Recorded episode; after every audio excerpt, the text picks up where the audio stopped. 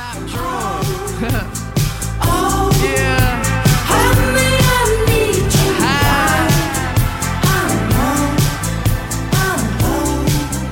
Just a motherfucking kiss.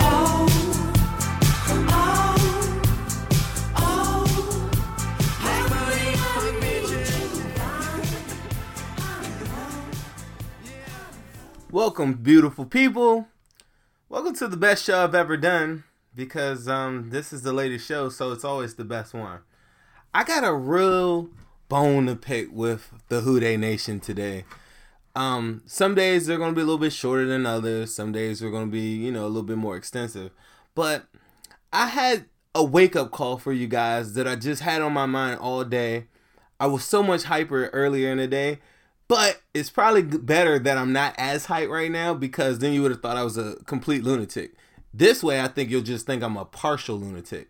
And that's fine because I think you tune in just to hear how much of a crazy I am. But at the end of the day, Zim always knows true. What you're going to see currently right now in this draft is a lot of people still pushing this agenda that the offensive line is the biggest problem for the Bengals. Now, I do agree. The offensive line is not perfect. The offensive line is not good. The offensive line is probably the worst run blocking offensive line I've ever seen in the National Football League. I'm not joking. Those running lanes were so horrendous last year. I couldn't believe it. But with that said, I'm here to give you reality to the to the the the matter at hand. You have a unique draft here. For months and months, I've been telling you about the quarterback pool that's coming out of here. That has a direct reflection on what the Bengals are drafting.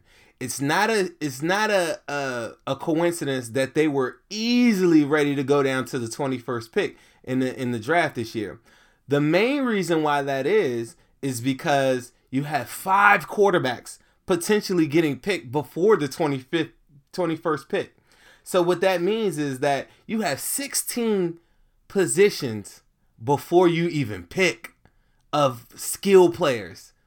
Now, within that 16, you're going to get that means you're going to get possibly one of the top 10 players on your board. If you think for a second that Isaiah Wynn or Will Hernandez are in the top 10 in the National Football League in the draft or top 15 or any of the offensive linemen like uh, Mike, uh, Mike McGlinchey or any of those guys like that, if you think for a second that those guys are in the top 20, I mean, I'm sorry, in the top 15 because we're, we're subtracting five quarterbacks. That leaves us 16 players left. If you think for one second that those guys are worthy of the top 16 pick, if we're just if we're taking out quarterbacks, then you bumped your head and you're and you're following the wrong people. This reminds me so much of last year when everybody was going insane and said that we needed a defensive end. I don't know who is pushing these agendas. I need to find out who's pushing these agendas so hard. I think it's part of our fan base, these other Bengals pages, not gonna name any names, my man Braden, and some other guys out there that are really pushing this agenda for offensive line.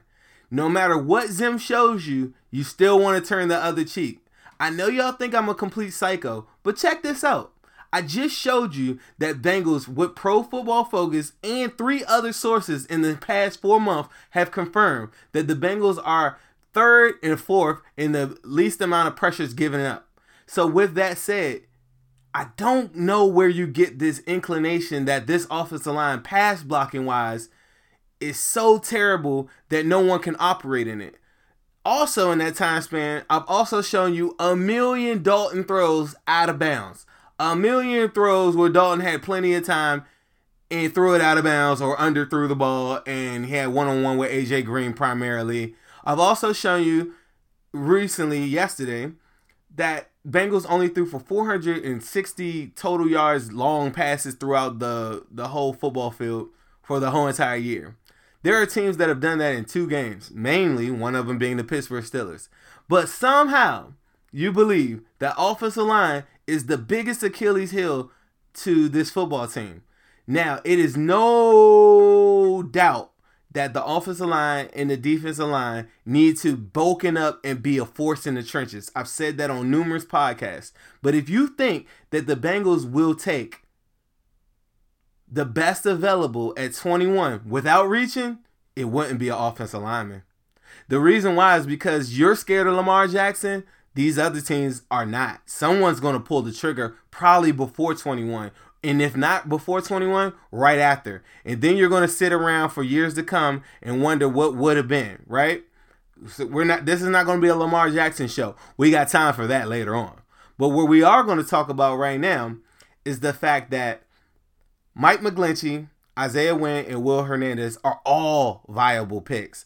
All guys that I would love in a normal draft. Say quarterbacks were off the board. Yeah, you would probably be at the 21st pick right around that range. But this reminds me of last year in this aspect. Everybody wanted a, a pass rusher, so they wanted to reach. They wanted to go to Barnett. Barnett they wanted to reach on uh, uh, Allen. They wanted to reach on a bunch of guys, right? The Bengals didn't do it. And what happened? Pass rushers fell to them, right? There are three. I'm actually there are four legitimate centers in this draft. You got James Daniels. You got Davenport. You got uh, uh, uh, Billy Price, and you got Ragnow, and you got a couple of other guys I'm not even gonna mention right now because the Bengals don't have a center at all. So the only pigeonhole that the the Bengals currently are in is a center, not an offensive lineman like you think. The reason why is because the Bengals value Bobby Hart, where you guys don't value value Bobby Hart. The reason why they value Bobby Hart is because he started for the Giants a lot, a full season. Now the the rap on him afterwards, and he's got to redeem himself and all that good stuff is really bad. I get it. Bobby Hart is not my ideal right tackle either, but he has started in the National Football League. Do you think, knowing the history that we know of the Bengals, do you think that they will actually draft a guy right now at, in any other position on the offensive line after they got burnt with Cedric Ogbuehi and actually start him day one? And you got Bobby Hart, you also got Redmond, Alex Redmond, who actually knows, you know, he's been in the system for quite some time, and you got Westerman that can all play that that um I'm sorry, yeah, that guard position and and and possibly the tackle position. You got Jake Fisher. You have legitimate guys that are ready there that the Bengals feel confident in. The reason why I bring that up is because even if they were to draft a Will Hernandez or Isaiah um, Wynn or any of these guys right there at the 21st pick, which would be a reach in this draft because you got five quarterbacks potentially coming off the board. I don't think they start them. And with that said, I don't like that. I only want guys that are able to play snaps this year. That's very clear. I only want guys that play snaps this year. I want a guy that runs out there week one and is starting, whether it be nickel corner, uh, hybrid safety, but he's getting snaps. Go read my 10 draft commandments. Snaps. I need to know a guy can run out there now and go out there and play right now. The center position is a reach at 21. So you're not going to see Billy Price come off the board at 21. You're not going to see Daniels come off the board at 21. And if you do, that's a reach. The reason why they didn't reach the year that Tyler Boyd was there is only because Coleman, Will Fuller, uh, Saquon, I mean uh, Treadwell, and all these guys like that, they were all gone off the board. So they didn't get anybody first round. What happened? William Jackson fell to them. Why do you think I keep on pushing Josh Jackson first round? Why do you think I keep on pushing Justin Reid first round? Because I'm looking for the best available. If if Landry, if Landry from Pitt uh, I mean, I'm sorry, from Boston College falls, the defensive end falls at 21. He's a top 10 talent. He will get picked by the Bengals. I promise you. They are smart enough to draft the best available. I promise you that. What they won't do is reach on a center in the first round. Get that out your mind. And if they do, it's a giant mistake. Yes, you say, well, Zim, you said you wanted somebody that starts. Yeah, cool. But I can go get Ragnow as early, maybe in the third. I wouldn't even risk it. The reason why is because even if I don't get him in the first, right? I think Ragnow is a third round talent. But what you could do is move up from the 46 spot and get up to the 30s somewhere and then solidify like your pick right there. You got all these extra picks. You can give up that extra third, you can give up an extra fifth. I'm pretty sure you can move up. I'm sorry, you're gonna probably have to give up a little bit more than that. But you'll move up to the 30s if you absolutely had to get that center, if you saw like a run or you saw something happening where you're you start to get a little bit questionable questionable. The the board is gonna tell itself from these teams. Make no mistake about it. The reason why you guys are so so scared of offensive line is number one, you're coddling Andy Dalton, like I always say. There is no other franchise in the national football team that gets someone coddled as much as Andy Dalton. He's played seven years in the National Football League. He's had 0 4 in the playoffs. He had Zeitler, he had Whitworth in those games. You just gave him more excuses, said other people were injured. And all these games that Aaron Rodgers plays, Andrew Luck plays, Kaepernick plays, Flacco plays, they're all injuries. There is no excuses from the fan base. A, L- a L is a L, a W is a W. That's how I operate. If you want to operate like a loser, keep on creating excuses. If you want to do that and just become the same franchise that stays afloat and, be, and becomes eight and eight or nine and seven, keep on creating excuses for that guy.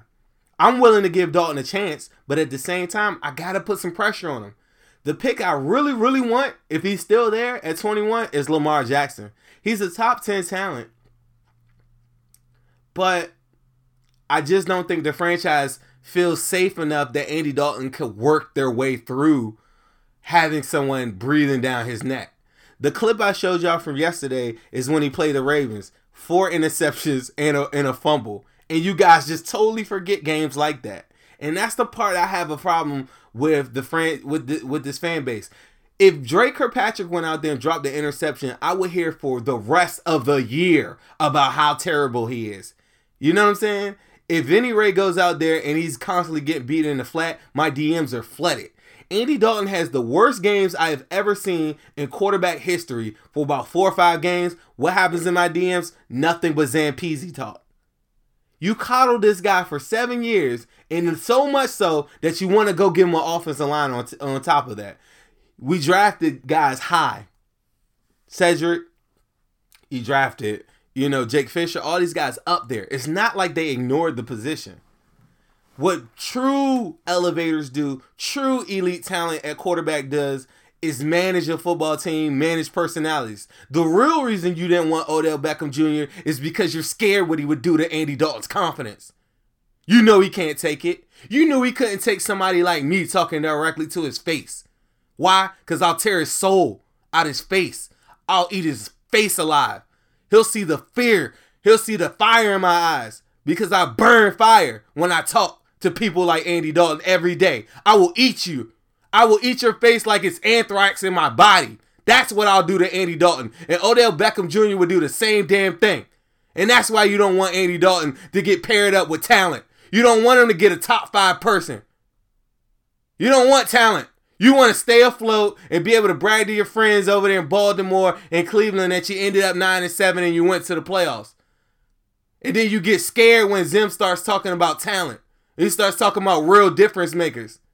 You create excuses and, and excuse after excuse on injuries and injuries and offensive coordinators. Meanwhile, we're watching people like Russell Wilson go win a game at the end, fourth quarter when it matters. Go look at those Dalton playoff games. Never had a chance. Never had a chance. Go look. This draft is not about us getting an offensive lineman. If you see the Bengals pick an offensive lineman first round and four, five quarterbacks off the board, they've made a mistake. I'm going to be posting something very, very shortly on my page. It will be a realistic view at who should be picked at the 21st pick. And Zim Hude doesn't do mocks. Mocks are unrealistic. You want the real, you came here. You got fire in your soul like I do and you want to win, this is who you need to listen to. Not these dudes telling you uh, Connor Williams is the guy and uh, Mike McGlinchey, he's a force to be reckoned with. No. Those dudes will keep you afloat. You'll be the Cleveland Browns in five years. Yeah, Zim might go four and twelve because he's so radical and he wants change and he wants to cut a couple guys and he wants to draft some elite talent. But in the process, you'll always get effort and you'll always get nothing but the best. I don't just go into this just picking guys just because I like them. I go into this thing looking at the tape and it pops out on me who's who's way better. I was the first one to admit to you guys that Foster probably should have been the pick. Now his off the field stuff scared the hell out of me. His tackling st- style scared the hell out of me, and I still stand by that. But off, overall, talent wise, yeah, that's the guy that maybe they should have probably looked at. I don't know. I'm praying John Ross pans out. But I'm gonna tell you right now, they're gonna take the best available, and their board in their top 10, top 15 doesn't have that guy right there. You know what I'm saying? It doesn't have uh, a offensive lineman right there. Now the second round, I'm all for it. You're to see a center get picked because they're to be pigeonholed into that second round pick when they probably could have waited to the third. I know I'm crazy. I know it's different. I know I just wrote the 10 draft commandments. I know you want to ignore it.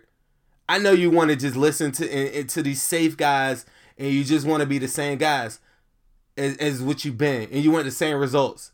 But on my everyday walk of life, the reason why you see the diamonds, the reason why you see all the expensive stuff, all the different things that I work my ass off for is from eating mediocre up. I don't stand for mediocre and I won't ever, ever sit there and let you take it. You want the best offensive line in football? That's cool. The Cleveland Browns have the best offensive line in football. They're 0 16. Wake the hell up. Now I'm seeing teardrops on you SoundCloud niggas. Remember back when music had content and metaphors, way before the mumble nonsense and popping handlebars. All these rappers, junkies talking like they dope dealers. One song a scammer, the next song they killers. First time I shot the gun, the neighbors called the people. I was watching 12 search for shells like Easter. That's around the time they shot my daddy for the rollie. Around the same time, AI lost to Kobe. Platinum Fubu Summers rocking iceberg in the winter. Throwback headbands in them Sprewell spinners. Fucking the computers using line while your bed shut. Bootlegging and selling CDs at the daycare.